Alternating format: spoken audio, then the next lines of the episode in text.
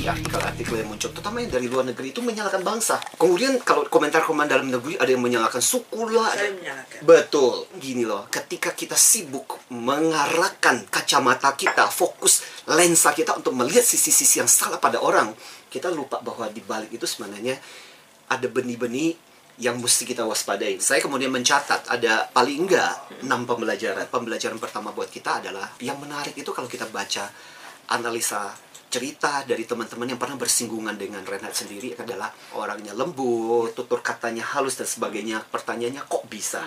Ini bukan bicara mengenai oh kalau dia latar belakang ini pasti potensi seperti itu. Akhirnya kemudian kita menjadi sangat-sangat melabel, sangat menjudge. Ini adalah soal pilihan pribadi bahwa dia melakukan seperti itu itu adalah bagian dari pilihan kehidupannya. Sorry, dari hal pribadi kan Ya. otomatis dia hidup di satu keluarga. Orang mengatakan kalau anak gagal, mohon maaf, dari Ya. keluarga yang broken. Ya. Orang gagal karena keluarga yang sibuk. Ya, kalau di dalam ilmu psikologi kita mengatakan tidak serta merta kemudian sebuah perilaku abnormal itu muncul.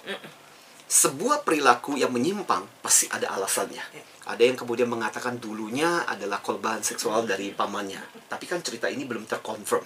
Ada kemungkinan waktu masa kecilnya mengalami kekerasan seksual juga.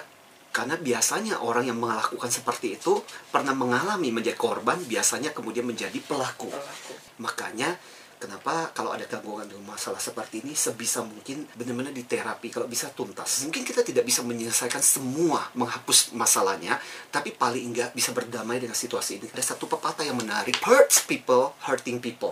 Orang yang terluka akan melukai orang lain. Saya menangani beberapa kasus-kasus pelecehan seksual, korban-korban kejahatan seksual waktu ketika masih kecil. Kasihan kan? Dia nggak berdaya dan nggak Iya. bisa melawan. Dan nggak bisa Karena cerita. melawan ya. sebuah otoritas besar. Iya. Tapi itu kan kemudian setelah besar, itu akan menjadi sebuah memori yang terus-menerus diulang. Akhirnya kemudian kita bisa pilihan jalannya, persimpangannya dua. Membuatmu menjadi monster berikutnya, atau kemudian itu menjadi sesuatu yang menguatkan kamu. Bahwa ya sudahlah, kamu bisa berdamai, move on dengan kejadian itu, tapi kemudian kamu belajar. Bahwa kejadian itu jadi pembelajaran buat saya, saya harus berhati-hati.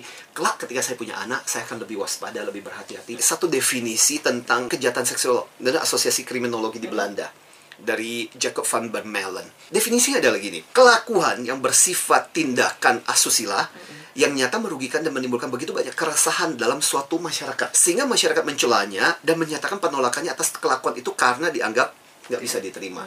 Teman-teman, ini membawa kita ke pelajaran ketiga. Setiap dari kita itu punya sisi gelap. Robert Louis Stevenson, uh, salah satu sastrawan di Inggris, pernah menulis satu kisah yang sangat menarik yang kemudian judulnya adalah Dr. Jekyll dan Mr. Hyde. Jadi Dr. Jekyll itu adalah dokter yang menolong, membantu siang harinya. Malamnya dia berubah menjadi Mr. Hyde. Mr. Hyde itu yang pembunuh yang luar biasa. Nah, ini menggambarkan tentang kalau kita bicara dalam psikologi, Carl Gustav Jung bicara mengenai bahwa setiap dari kita itu punya bagian sisi-sisi ini yang yang ya. perlu kita waspadai. Nah, sisi gelap inilah yang perlu kita kontrol, perlu kita manage. Jangan sampai sisi gelap ini menjadi jauh lebih besar monsternya dan kemudian menguasai kita. Karena itu berisi nafsu naluri yang kadang-kadang tak terkendali. Pembelajaran yang berikutnya, kalau di psikologi ada yang namanya tiga kepribadian kelam. Istilah kerennya namanya the dark triad. Satu adalah orang-orang yang narsisistik minta supaya orang lain fokus kepada dia. Senang berfoto, senang dipuja, senang dipuji. Yang kedua adalah Machiavellis. Machiavellis itu adalah orang yang dia bisa menghalalkan segala cara untuk mencapai tujuan dia. Ah. Aku pingin gini, gimana caranya? Jadi soal moral itu urusan kedua, Machiavellis. Yang. Dan yang ketiga, psikopat dong. Hmm. Dia mengalami kesuraman. Pokoknya kalau aku suram, jangan harap dunia juga bisa lebih baik. Aku akan membuat dunia suram. Artinya gini loh, buat kita orang tua, kalau mendeteksi anak-anak kita punya kecenderungan perilaku model-model seperti itu, waspadailah. Misalnya kecenderungan narsisistik, kita mesti mengarahkan bahwa eh, dunia itu bukan cuma kamu loh. Belajar bahwa lebih peduli, belajar untuk berempati dengan orang. Kalau kita melihat kecenderungan anak kita itu menghalalkan segala cara, ketika ujian di sekolah dan sebagainya, ada kecenderungan untuk machiavellistik. Mesti ngajarin tentang moral, bahwa hidup itu punya aturan.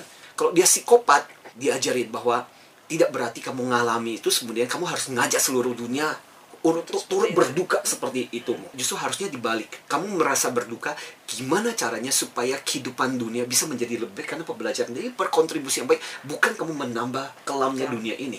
Makanya jangan juga ditinggalkan misalnya pendidikan di luar dibiarkan sampai bertahun-tahun nggak ada yang nengok nggak ada yang lihat. Itu juga bermasalah. Kasihan bang ini benar-benar alarm buat kita sebagai orang tua. Seberapa jauh kita meluangkan waktu buat anak kita sebagai orang tua perlu tahu terlibat dan kehidupan anak-anak kita terutama di masa-masa pertumbuhan mereka. Kadang-kadang terjadi beberapa kasus misalnya contoh anak-anak laki bisa mengalami kesulitan identitas seksual karena dibesarkan di lingkungan yang isinya cewek semua. Berarti dari sekarang ini udah nggak ada lagi tuh yang namanya pendidikan seks itu tabu. Banyak orang tua yang salah, terutama di Indonesia, dipikir yang namanya pendidikan seksual adalah pendidikan tentang berhubungan seks. Itu salah. Menurut saya pendidikan seksual yang paling penting itu adalah bicara pemahaman mengenai peran seksualitas kita. Kalau ada bahasa psikologi namanya seksual, peran seksual. Jadi ayah mengajarkan, Laki-laki. kamu laki seperti Harusnya apa Seperti. Iya, kondisinya seperti apa, apa yang akan terjadi dalam tubuhmu ketika kamu bertumbuh dan sebagainya. Ibu kepada putrinya ngajarin, bukan bicara mengenai hubungan seksual. Akhirnya kemudian terblok.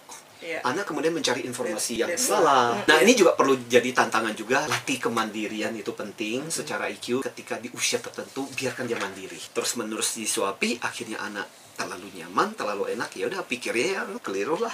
Dan komunikasi harus tetap ya.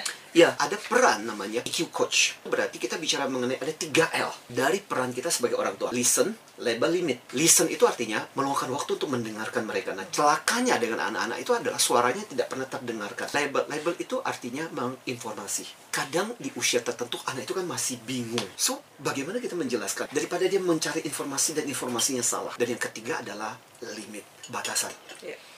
Bolehnya mana, nggak bolehnya mana. Ya. Kamu mengizinkan orang asing menyentuh sampai bagian mana yang boleh disentuh, mana bagian yang tidak Ya. boleh disentuh, ya kamu mesti waspada.